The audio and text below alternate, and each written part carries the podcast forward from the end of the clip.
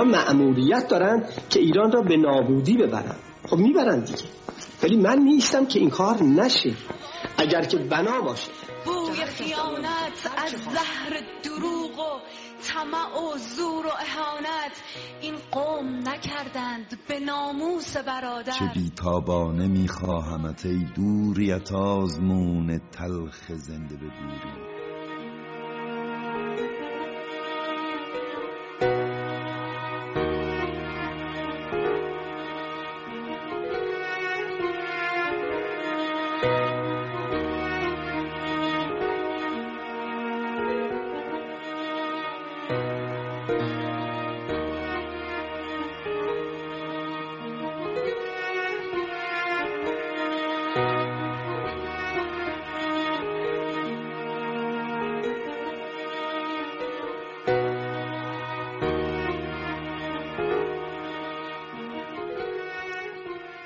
آزادگان میهن من در شامگاه تیره استبداد رو سوی آفتاب رهایی دارند.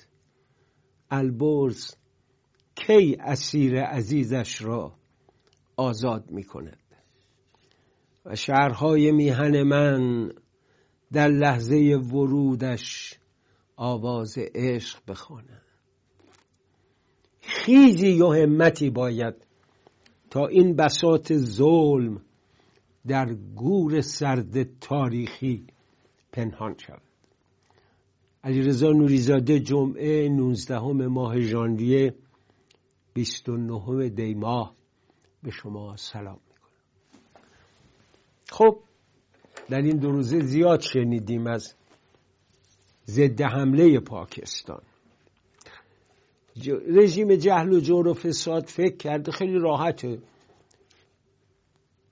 وابستگانش در عراق حکومت می‌کنن ولی اون هر وقت دلش بخواد میره می‌زنه. یه بازرگان محترم و با شش سر آئله در اربیل می‌کشه خانش رو ویران می‌کنه. با این دروغ که بله اینجا مرکز اسرائیلیا بود. بابام جان اگه اسرائیلیا اونجا باشن تو مرکزشون نمی‌شناسی. اسرائیلیا تو دفتر آقان تو سازمان انرژی اتمی هم. دنبال دانشمند بزرگتون بودن. اونا اونجا هستن. به عراق کاری ندارن. وقتی تو ایران انقدر امکان دارن که میان 60 هزار سند و بار می‌کنن با فرمانده اسرارخانه سپاه ور میدارن می‌برن برای چی برن تو عراق؟ اما طبیعتا کردها اسرائیل رو هزار بار بر شما مسلمانان ناب انقلابی ترجیح میدن. قصه پاکستان مثل عراق نیست. حالا عراق هم رفته شورای امنیت. ولی از شورای امنیت وتو روسا هست و از این مزخرفات دیگه فایده نده متا من دلم می‌خواد خیلی دقیق این مسئله پاکستان رو بررسی کنیم. پاکستان کشور عجیب غریبه. من هیچ وقت کشور نمیدونمش. برای که قاطیه. پیشنهاد بزرگ مهاتما گاندی رو آقای جناح نپذیرفت که یگانه باشند و او بر هندوستان بزرگ جمهوریت رو اون در اونجا داشته باشه. نخیر ما, ما با شما نجس ها یکی بشیم. به هر حال. پنج تا جنگ با هند هزاران کشته ویرانی. ولی به هر حال حریف قدری است. سلاح هستی هم داره. یعنی در واقع پاکستان غیر ارتشش چیزی نیست. سلاح هم می‌سازه از غربم می‌گیره از چین هم می‌گیره از شرق هم می‌گیره. جمهوری ولایت فقیه خب ما عراق زدیم چه نشد. حالا میریم پاکستان هم می‌زنیم. به اسم اینکه جیش العدل رو داریم می‌زنیم. حالا جیش العدل هم که جنگجویانش رو که. اینا عادت دارن کودک و زن بکشن. این جزء طبیعتشون. اگر میرن می‌زنن چهار تا زن بدبخت و کودک و شیرخواره رو می‌کشن. چون رژیم کودک کش هستن. طبیعتشه. امروز صحبت خواهیم کرد. درود میفرستم به حمید عزیز که در خدمتش هستیم امروز. سلام عرض کنم خدمت شما آقای دکتر و بینندگان عزیز. امیدواریم که بحث خوبی بشه درک کرد اول راجع به این حمله به عراق و پاکستان بگو. آیا ضرورت داشت این حملات چی رو می‌خواست ثابت بکنه؟ خب ببینید یه شکست کامل امنیتی و حیثیتی بود عملیات کرمان و در این حال هم خب مرتب از انتقام سخت سخت مطرح می‌کنن و بدنی ولایی ها حال منتظرن معترضن و در این حال توقع دارن دیگه. خب واقعیت اینه که ببینید من فکر می‌کنم اصلا توی پکیج کلی اگر کلان اگر ما ببینیم این نقشه جهان رو اگر بیاریم از شمال بیاریم تا باب المنده می‌بینیم که دست یه سری ابله ها تو کارن آنانی که فکر می‌کنن می‌تونن با پیشروی ناتو مقابله بکنن. آقای پوتین در اوکراین. یا جمهوری اسلامی که فکر می‌کنه می‌تونه با امریکا به قول خودشون پاشون رو از منطقه ببرن. ولی در عمل تمام سیاست ها می‌بینید به نفع امریکا داره تمام چه چه حمله روسیه به اوکراین. خب ناتو رو آورد وسط کشورهای اروپایی رو نزدیک کرد. برخی از اون کشورهای اسکاندیناوی هم که دارن میرن حضور ناتو میشن. پس عملا به سود امریکا حرکت کرد. آیون در عراق قرار بود که بعد از این تنش هایی که بین نیروهای نیابتی ایران و امریکا رخ بده مذاکره دولت عراق گفت ما داریم می‌کنیم کمیته هم تشکیل شدن که امریکایی ها بروند. اما آزدن این حرکت توی اربیل عراق خوب نگاه بکنید می‌بینید که دو روز پیش خود آقای بارزانی رفته بود دو سه روز پیش که پیگیری بکنن که امریکایی بمونن در منطقه در حداقل در کردستان عراق. و ناامیدم برگشته بود ولی الان مسئله برگشت.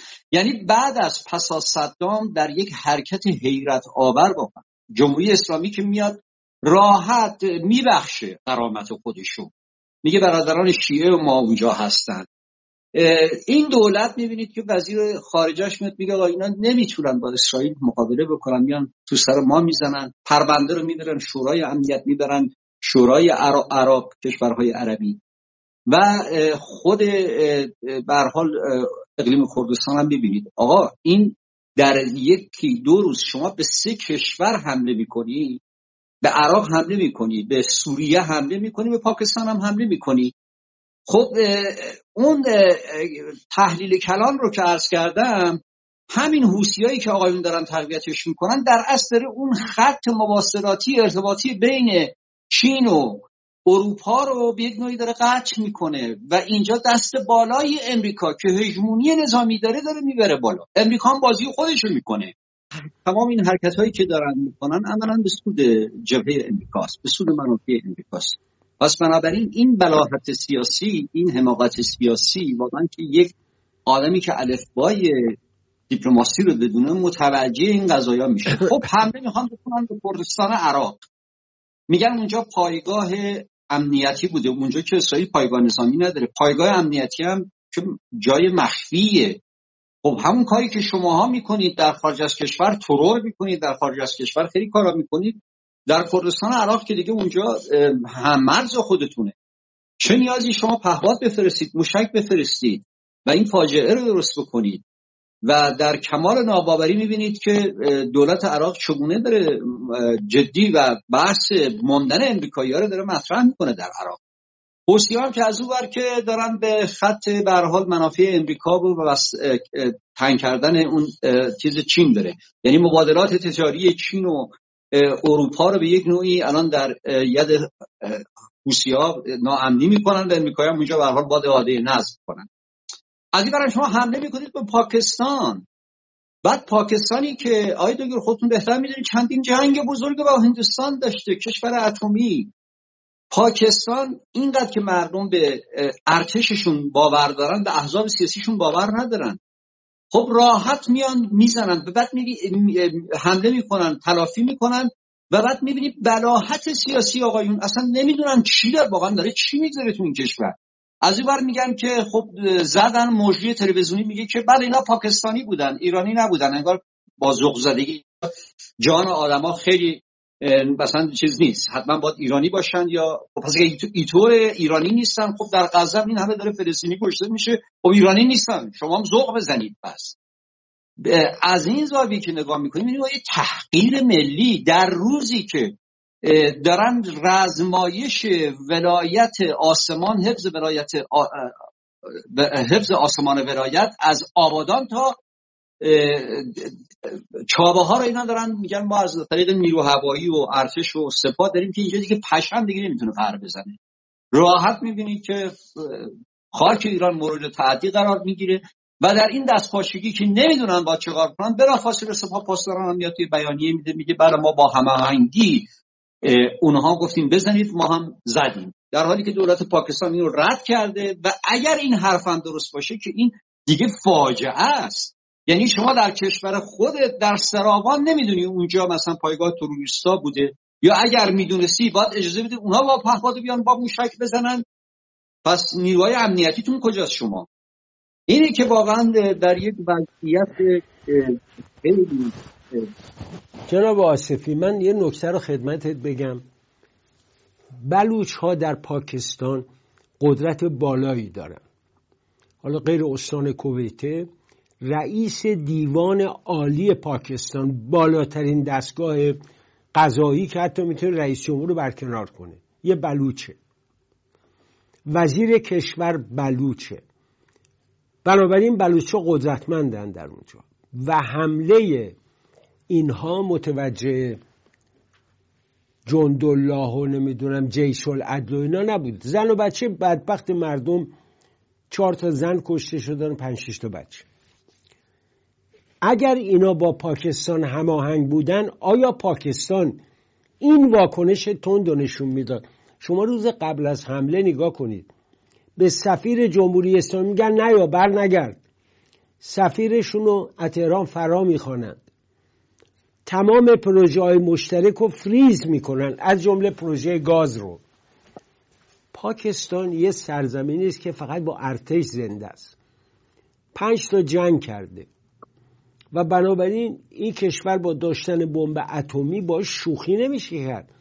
عراق نیست که آدمتون نخست وزیر باشه تازه صدای اونم دراد صدای اونم دراد ببینید لبنان رو بی رئیس جمهوری دو سال گذاشتن به خاطر حزب شیطان یمن رو وضعشو ببینید.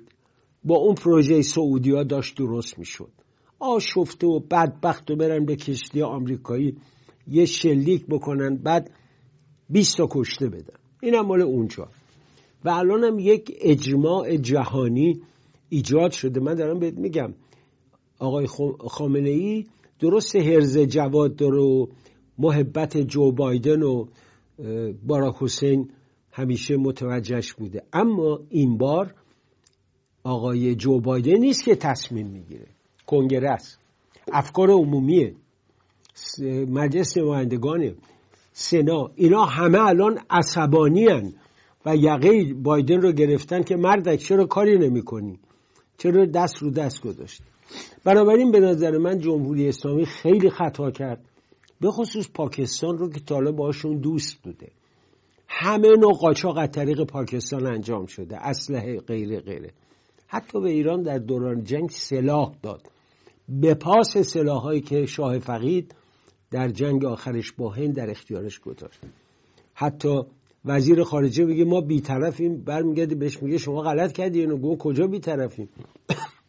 ما با پاکستان پیمان داریم. حالا جمهوری اسلامی که به پیمانی معتقد نیست زیریست باستاب این در جامعه چی بوده مردم چه میگن؟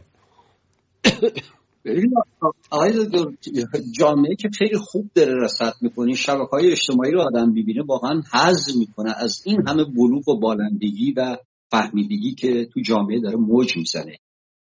آقای دکتر ببینید امریکا بعد از جریان القاعده تقریبا نزدیک شاید پنج هزار نفر از نیروهای القاعده رو از طریق پهباد در وزیرستان پاکستان کشت. بدون که دولت پاکستان اعتراضی بکنه چون جبهه نزدیک در 7 سال این قضیه طول کشیده.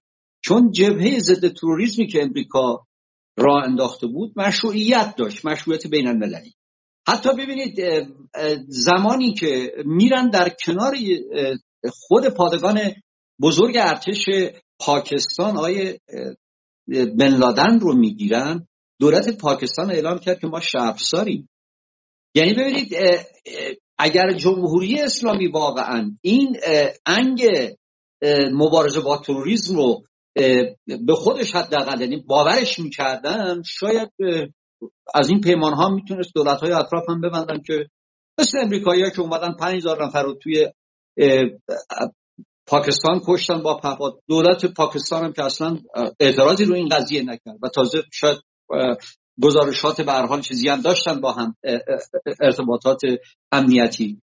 تو جمهوری اسلامی این کار می‌کنی فکر می‌کنی هم چیه؟ مثلا فکر می‌کنی دولت دولتیه که بیاد همینجوری خفت رو مثل عراق بپذیره؟ زدی این هم میگه هم زدم دیگه. البته دامنه این قضیه دامنه پیدا نمی‌کنه ولی بدبختی ما اینجا آقای دکتر. یعنی تو شبکه های اجتماعی مردم خوب دارن یعنی که طالبان ما رو به خیشتنداری دعوت کرد. انقدر این داستان طالبان شوخیه که اصلا من خندم. کدوم طالبان؟ طالبان کجاست؟ فقط تو کرمان پیدا میشه نه تو عراق نه تو سوریه تو کرمان. الان نگاه کنید طالبان افغانستان داره با داعش و القاعده اینا می جنگه یعنی هر جا پیدا کنه میکشدشون چون یکی از تعهداتش با آمریکا همینه. ولی آمریکا اونم اسلحه رو نمیذاش بره. جمهوری اسلامی به جای اینکه نگاه کنه. یه سوالی دارم ازت. یه وقتی بود آقای ولایتی مشاور اعظم بود. برها ولایتی شعورش یه مقدار می‌رسید. 15 سال وزیر خارجه بود. حالا ظاهرا بیرون چیزی نمی‌گفت ولی پس پرده حرفایی می‌زده. شاید اونا موثر بود در بعضی از مراحل. حالا که ولایتی بدبخت راه هم نمی‌تونه بره. ازدواج دوم بهش نساخت. و کیا هستن که این ادوایزا رو میدن؟ یعنی سپاهی که با یه تق و در میره اون افتضاحش در سوریه اون همه کشته کی این ادوایزا رو به رهبر میده؟ خود ایشون تصمیم می‌گیرن و الان شدن یک نظامی که پیامدهای عملیات نظامی رو حدس می‌زنن واقعا اون اتاق فکر کیه؟ کیا چنین تصمیم های خطرناکی رو می‌گیرن خب زمانی هست. حکومت مشروعیت نداره استقلالی هم هست. ولی اتاق فکراش دوگونه کار می‌کنه که دماسنج جامعه رو داره دماسنج بین المللی منطقه‌ای رو داره و بر اساس روی, کرده حفظ منافع ملی این کار می‌کنه. شما ببینید توی همین جریانی که الان توی بحرانی ما افتادیم از او عراق و از این پاکستان و و خدشه دار شدن واقعا اون غرور ملی ما ایرانی ها آقای دکتر رئیسی پا میشه میاد میره فیروسکو که مشکلات مردم حل بکنه. بعد میاد میگه که من در عجبم. مثل دوره آقای احمدی نژاد خب. که در مناظرش با کردی می‌گفت سی کشور از من خواستن که مدیریت رو یادشون بدن. که آقای کروبی میگه آقا سه تاشو بگو شش تاشو بگو از این کشورها. آقا چرا بهش میگه دکتر؟ چرا توهین می‌کنی به واژه دکتر؟ خب نمیشه دیگه تصدیق شیش. تصدیق شیش خیلی هم بله. افتخار داره. تصدیق میگه که تمام کشورهای جهان اصلا جهان در تعجبند از این همه پیشرفت رو. این همه توسعه پیشرفت عظیمی که ما در همین دو سه ساله به وجود آوردیم و دشمنان در داخل حاضر نیستن. آقا ما نزدیک قله این قله رو فتح کنیم. ببین این اصلا حتروته این یعنی واقعا اصلا پیاده پیاده یعنی دولت مردانی که الان هستن دیگه اون نسل از آی ولایتی هم که یه زمانی به هر حال تحصیل کردی امریکا بوده 15 سال وزیر خارجه بوده دنیا رو میشناخته. اینا همه پیاده شدن دیگه. و یه کسایی اومدن. وقتی که شما نگاه بکنید مسئول اوپک میشه یه سرهنگ پاسداری که زبان فارسی که بلد نیست زبان سیاسی بلد نیست دیپلماسی بلد نیست می‌ذارن جای کسی که یه زمانی جمشید آموزگار. بله بله. این سقوطه این سقوط کلا به لحاظ تکنوکراتیک تکنوکراسی بروکراسی و کلا تمام اون کفایت ها و اون مزیت هایی که سیستم اداری باید داشته باشه همه رو گذاشتن پایین و اسیر یه سری بلتن های امنیتی و نظامی یومیه شدن که می‌بینید یعنی این آشفتگی و این تناقضگویی آقای امیر عبداللهیان و دولت ایران و می‌بینید که چه وضعی دارن پیش که یه بچه هم که نگاه می‌کنه به صحنه سیاست ایران واقعا میگه اینجا چیست؟ اینجا حکومت پخمگانه اینجا حکومت کیه؟ آقای دوست عزیزم حمید خان عزیز. در دافوس آقای امیر عبداللهیان تشریف برده بودن. ملاقات هایی هم داشتن و بعد ادعا کردند که ما عراق زدیم به خاطر تروریستا بود و در حالی که شما می‌دونی این لفظ تروریست برای قدیمی ترین حزب سیاسی ایران دموکرات کردستان و کومله یک ظلم بزرگه. اینا تروریست هیچ وقت نبودن. هرگز هم نیستن. در جنگ صدام با ایران هم حاضر نشدن. مثل مجاهدین که نیابتی صدام شدن اینا حاضر نشدن. زنده ها دکتر قاسملو به خود من گفت که ما از همه چی گذشتیم که با وطنمون جنگ نکنیم تو اون شرایط. از اون به اصطلاح دستگاه رجوی هم اومدن بیرون شورا و ملی مقاومت. میرن کردار رو میزن که اول الان اسلحه رو به کل زمین گذاشتن. کردای عراق گفتن ما تأمین امنیت شما رو می‌کنیم. اسلحه رو زمین گذاشتن. در یه گوشه با زن و بچه اونا هم باز مثل مجاهدین نیستن قلعه حیوانات درست کنن. ببخشید به اون بیچاره ها نمیگم. به اون مبتکران این اردوگاه های یک و دو و سه و چهار و پنج میگم. مردم آزادن زندگی می‌کنن تلویزیون می‌بینن. بچه ها صبح میرن مدرسه.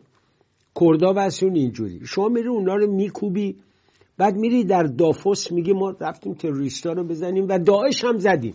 چون دنیا از این کلمه خوشش میاد داعش هم زدیم. اما مسرور بارزانی میاد اونجا پسر برادر آقای بارزانی و میاد اونجا در دافوس. به آقای بلینکن میگه تجاوز جمهوری اسلامی تجاوز به ملت کرد و عراق بود. بازرگان محترم ما رو اینا کشتن و اسم گوشتن که خونش جاسوسی اسرائیل بوده یه مردی رو با شش سر عائله چه خانه زیبایی داشت در اربیل و من نمی‌دونم در دستگاه جمهوری اسلامی آقای مثلا حداد شداد ظالم حداد عادل.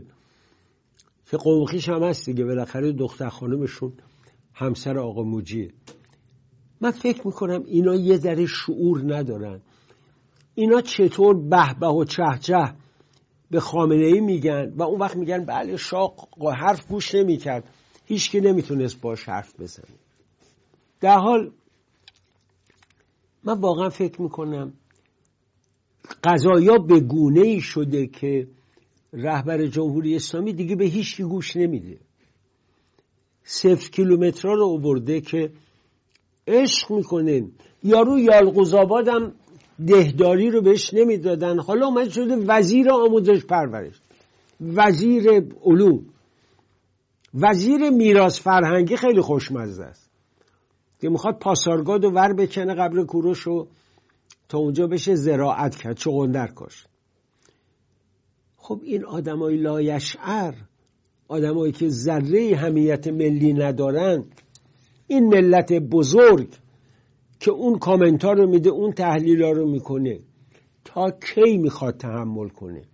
تا چه زمانی می‌خواد این خفت رو بپذیره؟ پاکستانی که زمان شاه جرأت نداشت چپ به ایران نگاه کنه؟ حالا راحت بیاد موشک بزنه در داخل خاک بلوچستان و سیستان عزیز. خب به حال جامعه مصاف خودش رو مبارزات خودش رو که تعطیل نکرده و در همین یکی دو ماه آینده هم که انتخابات شما اراده ملی رو اونجا به وضوح خواهیم دید همه. که جامعه به حال توی پروژه های حکومت نیست. هر جایی هم که برسه اون جنبش اعتراضی خودش رو برآمد اعتراضی خودش رو نشون خواهد داد.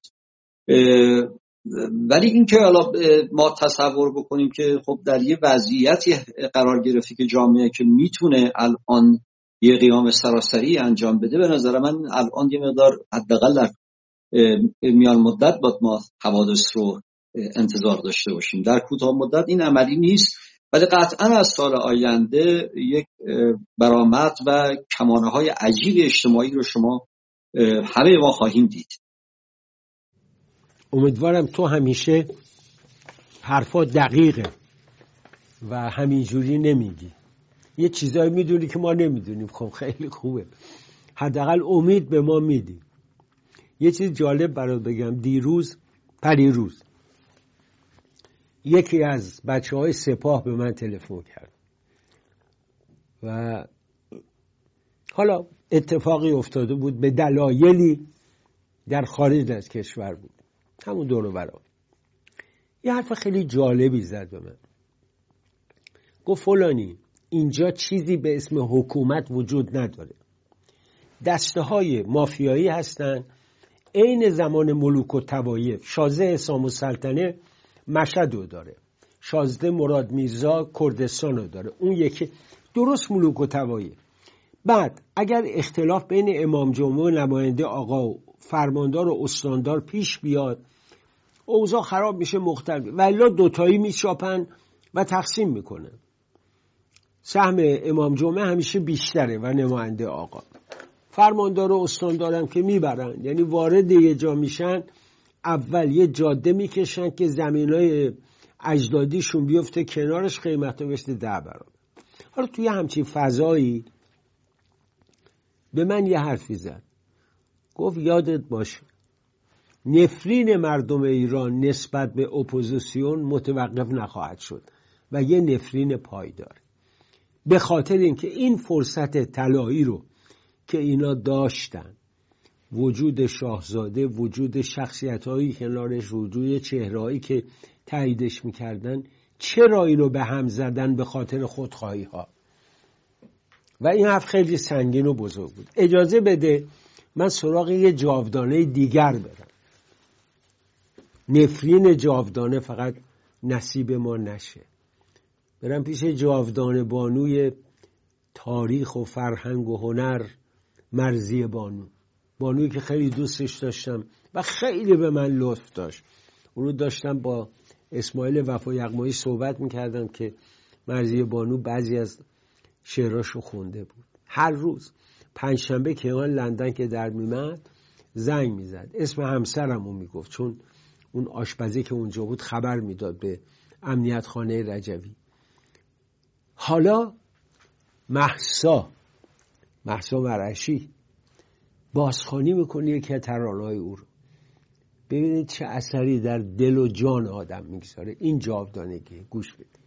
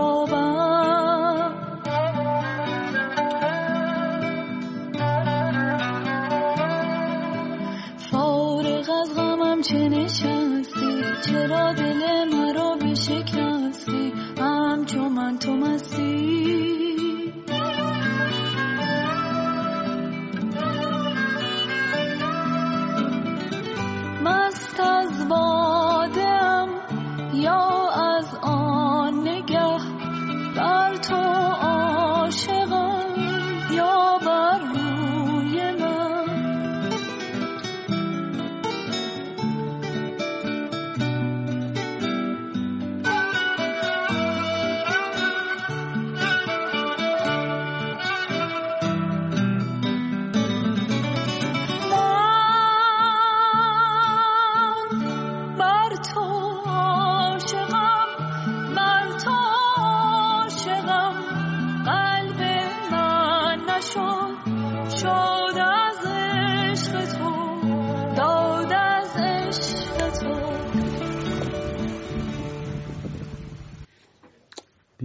ترقی و پرویز یا حقی و مرزیه و حالا محسا مرش بسیار دیبا حمید آصفی عزیزم برگردیم به موضوع انتخابات. ظهور گوینده چادر چاخچوری صدا سیمای جبلی با کت و دامن و خیلی شیک و روسری سینمای فارسی. برای جذب جلب چیه داستان؟ سر انتخابات اینا ارغوانی میشن زرد میشن سفید میشن بیهجاب میشن. خب بالاتر از این که یک حرام شرعی و سیاسی تلقی شد هجاب یعنی کشف هجاب در موسم انتخابات شورای نگهبان که حفظ نگهداری اسلامیت نظام رو عهده داره میگه که اصلا ما در قانون همچین چیزی نداریم که زنان بیهجاب نمی‌توانند بیان مثلا رأی ندن. نه می‌توانند بیانن هیچ مشکلی هم نیست. اونجا ما میرم گشت ارشادی که الان دیگه وجود نداره. این دوربین هایی که اونجا وجود داره این خانمایی که بیهجاب حالا احیانا حالا برای رأی بیان یا برای در حال رصد وضعیت انتخابات بخوام بیان می‌خوان باشون چگونه برخورد کنن خب ببین این نشون دهنده اینه که واقعا همه چیز ابزاریه در این کشور. نگاه ابزاریه و به لحاظ شرعیش و فقهیش و تمام بزرگان حوزه تمام اونایی که خارج از حوزه هستن خانم وسمقی دیگران دیگران نواندیشان دینی همه این مسئله رو رد کردن. ولی شما این موسم انتخابات که میشه میگن نه اصلا ما همچین قراری نداریم. به حال اینا هم ممکنه بدحجاب باشن بیهجاب باشن اینا دختران ما هستن. به هر شکل می‌خوان رأی رو بگیرن. ولی خب جامعه داره کار خودشو می‌کنه. جامعه داره مسیر خودشو میره. آقایون دارن برگی انتخابات خبرگان و مجلس که جداگونه بوده کردن. یکی که بیارن مثلا آرای انتخابات خبرگان هم بالا ببرن. نظرسنجی ها که اصلا نظرسنجی هایی که خود دستگاه های اوکرانی دارن انجام میدن اصلا وضعیت خوبی نیست. یعنی در تهران شاید ده دوازده درصد استان تهران شاید نهایتا 15 درصد. این فعلا در خوشبینانه ترین حالته. در شهرستان هم 20 22 درصد می‌خوان میگن هست. و این یک خب شکست بزرگی برای حکومتی که مشروعیت خودشون میگه همین مردم که میان تو انتخابات ما سالی یک بار انتخابات تقریبا داریم در جمهوری اسلامی. من تصور می‌کنم که این انتخابات یه انتخاباتی است که مفتزهتر از انتخابات دوره پیشین مجلس و یک شکست سنگین مشروعیتی به نظر من برای نظام حادث میشه. شکست برای نظام. آیا رهبر نظام و ارکان نظامش. آیا واقعا فکر می‌کنن که اینجا راه به جایی خواهد برد؟ یعنی قهر مردم از نظر اونا دیگه اهمیتی نداره. حالا شرکت نکردن نکردن. مهم اینه ما 84 تا پیرمرد در کار افتاده تو خبرگان داریم. قصه چیه اینجا؟ این بی چی؟ این بیعتنایی که از ناحیه مردم قهر از ناحیه مردم و آگاهانه هم هست. آن, اون اون چیزی که به حال در نظام جمهوری اسلامی تا کنون بوده به این نوع نمایش ها چیز بوده. ببینید من یک مناظره ای داشتم با یکی از نیروهای اصولگرا در یکی از تلویزیون ها همین هفته گذشته که من می‌گفتم که اساسا معنا نمیده. اصلا ما اصلا بحث نظارت استثبابی بیایم بیرون از خیلی چیزا بیایم بیرون. در کشورهایی که دموکراتیک هستن خواسته هاشون و اتحادیه ها نادهای مدنی مطرح می‌کنن. اگر میگه نکردید به دلیل اینکه اونجا فضای رسانه بازه اونجا دادگاه مطبوعاتی نیست اونجا احزاب آزادن به راحتی میارن نیروهاشون رو تو خیابون. ما اینجا آقای خاتمی 22 میلیون هم رأی گرفت 20 میلیون دور اولش رأی گرفت. آقای روحانی هم به همین شکل. خودشون میرن در بالا کاری نمی‌تونن بکنن عاجز میشن. به گفتار درمانی میفتن التماس درمانی نال درمانی و در این حال پایگاهی هم که بهشون رأی دادن کاری دستشون بر نمیاد بنابراین کل این صندوق یعنی این موج... صندوق یک به یک شعبده بازیه به نظر من صندوق شعبده بازیه. به دلیلی که در فردای رأی دادن مردم اگر تخطی کردن رئیس جمهورشون نماینده مجلسشون با چه ابزاری می‌خوان برخورد بکنن؟ ابزاری وجود نداره. بنابراین این سر تقریبا یک سریه که داره بیروح و بیروح و بی محتوا و بی محتوا میشه و حتی اون شکل تبلیغاتی خودش هم داره از دست میده. ولی خب بچه پررو دیگه معمولا هر چی بشه میگه خب این رأی هم به نظام بوده. همین مقدار اومدن. بله. یه مقدار امدادات غیری هم میاد کمکشون برباد نهایتا میگن اینقدر اومدن شما ما زدیم. ما, ما زدیم. صورت آمریکا رو این سرخ از بزرگی بله. انتخابات. واقعا دردناکه. اون روزی که مردم خاتمی رو باور کردن حداقل بخش بزرگی از مردم رفتن بهش رأی دادن. در همین خاطرات رفسنجانی جلد اخیر خیلی جالب شرح میده. که خلاصه خاتمی جلو وزیر اطلاعات به گریه میفته آقا با تمام برنامهش مخالفت می‌کنه. از همون روز دوم. با برنامه فهم این کتابا چیه چاپ کردین؟ چرا کتاب این چاپ شده؟ و آدم نگاه می‌کنه عجب سرنوشتی. یک مردمی خیلی جالبه. آقای حمید خانه آصفی عزیز. مردم ما شگفتی آور مردمی هستن. در اون روزی که باید دنبال اصلاحات می‌رفتن رفتن دنبال انقلاب اسلامی. در حالی که نه اسلامشون در خطر بود نه دینشون نه حالا. انقلاب هم که خود شاه انقلاب سفید کرده بود. این یعنی دیگه حالا که باید دنباله می‌رفتن به اینا چندین نوبت شانس دادن. خودتون اصلاح کنید. جامعه تحمل خونریزی و انقلاب نداره. بازم یعنی ببین من دوره وقتی ریاست جمهوری روحانی مهرس شده بود دیگه بعد گفتن حتما قبول میشه چون احتمالا قالیباف از اون رأی بیشتر آورده بود. ولی آقای خامنه ای جرأتش رو نمی‌کنه بذاره یه نظامی رئیس جمهور بشه. و هر روی مردم هنوز یه تعامیدی داشتن. صحبت می‌کردیم با خود شما با دیگران. هنوز یه اندک امیدی باقی بود که شاید خاتمی چون آدم آرامی بود و قصد جنگ و درگیری نداشت اما این روحانیه نه. 16 سال دبیر شورای امنیت ملی بوده. لقب امام رو به خمینی او داده و به هر حال آدم گردن کلفتی است. ولی دیدی چی شد باهاش؟ همون سال دوم سوم شروع شد. دو قتل بزرگ قتل عام. در زمان او اتفاق افتاد. جنبش آبان و جنبش دی و همین رو با شاهد بود. بعد رفتن این آقا رو وردن شش کلاسه موتی. از روز اول کشتار و خونریزی و چشم کور کردن و کودک کشی. نفر بعدیشون که خواهد بود؟ آیا مردم واقعا مجال خواهند داد این کمدی تهوع آور دوباره تکرار بشه؟ سوالای سختی می‌پرسم. می‌دونم برات سنگین پاسخ دادن ولی تو از آن باده کشانی که دریا زدی. ببینید آقای دکتر انقلاب بکنه این اندیشمند امریکایی جا چارلز چارلز تیلی که متخصص انقلابه میگه انقلاب بوشو می‌فهمن. شرایطش رو همه درک می‌کنن که یک انقلابی در راهه.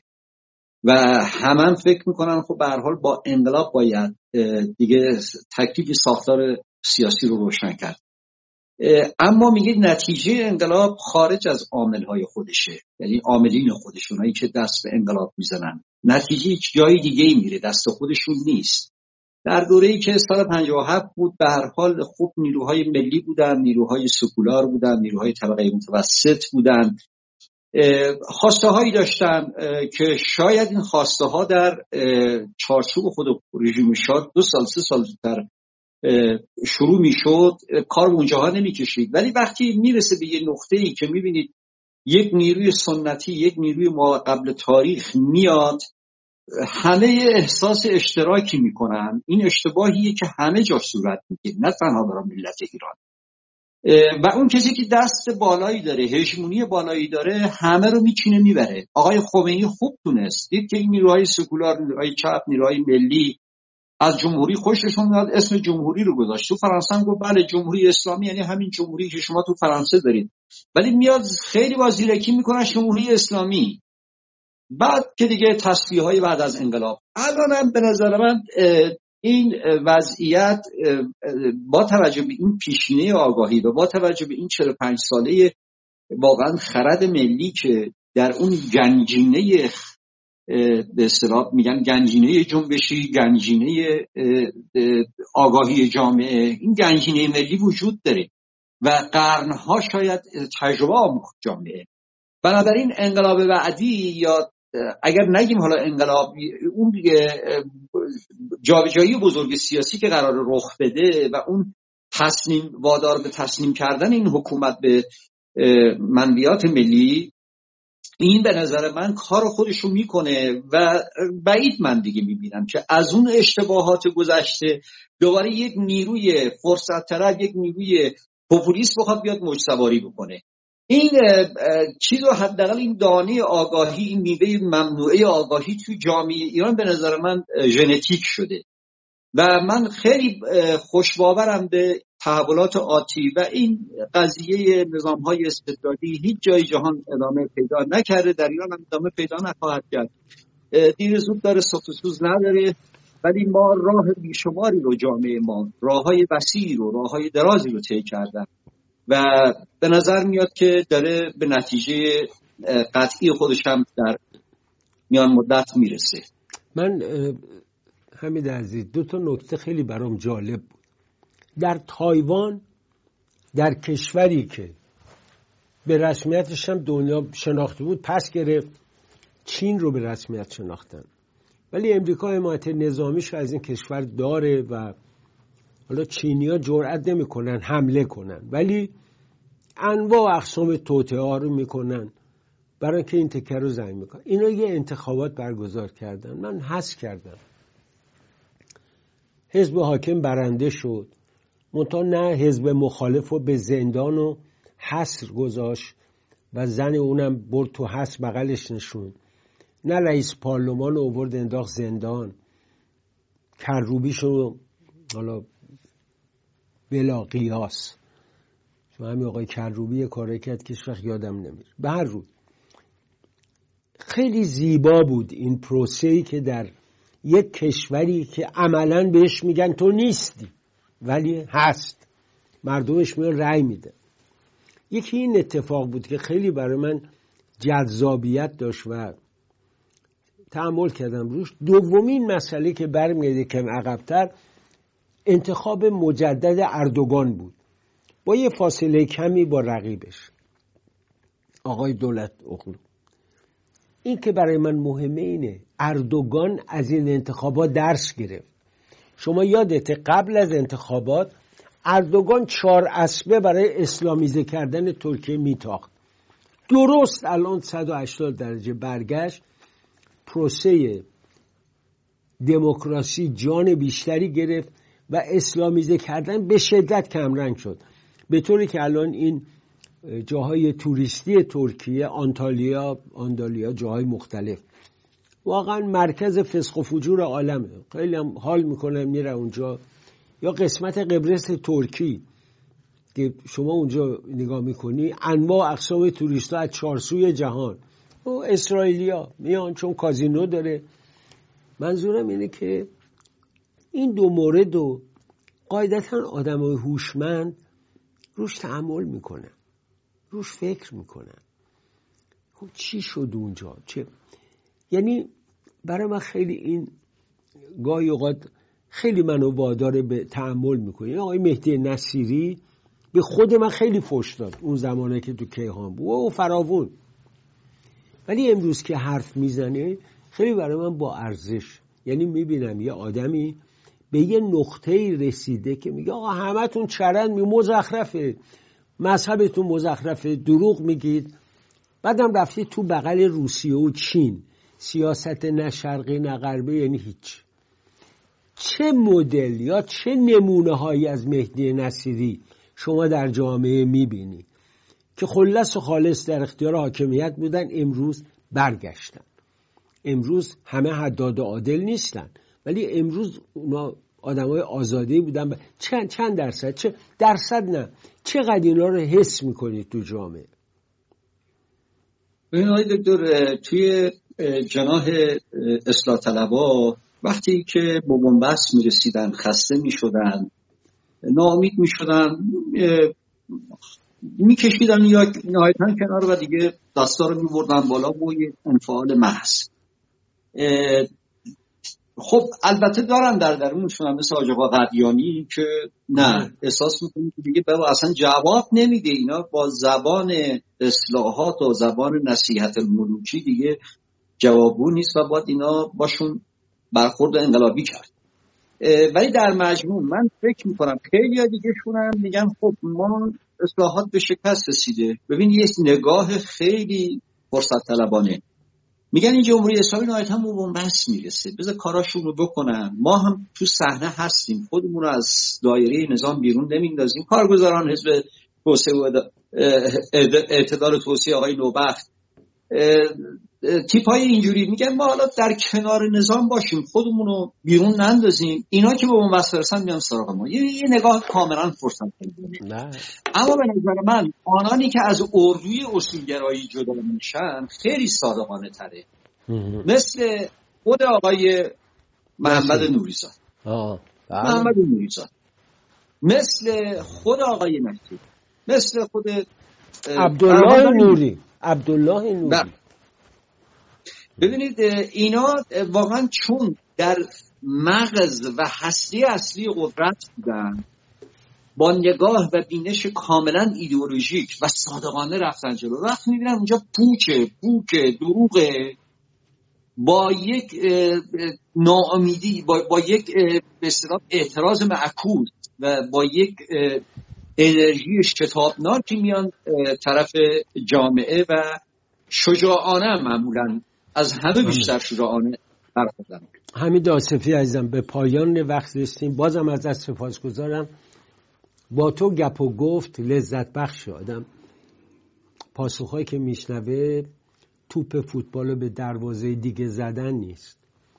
ایران سربلند ایرانی سرفراز پرچم زیبای سرنگ شیر و خورشید نشان. هماره برافراشته باد ایرزا نوریزاده به اتفاق تحلیلگر و نویسنده عزیز حمید آسفی در پناه پروردگار عاشق تا باری دیگر.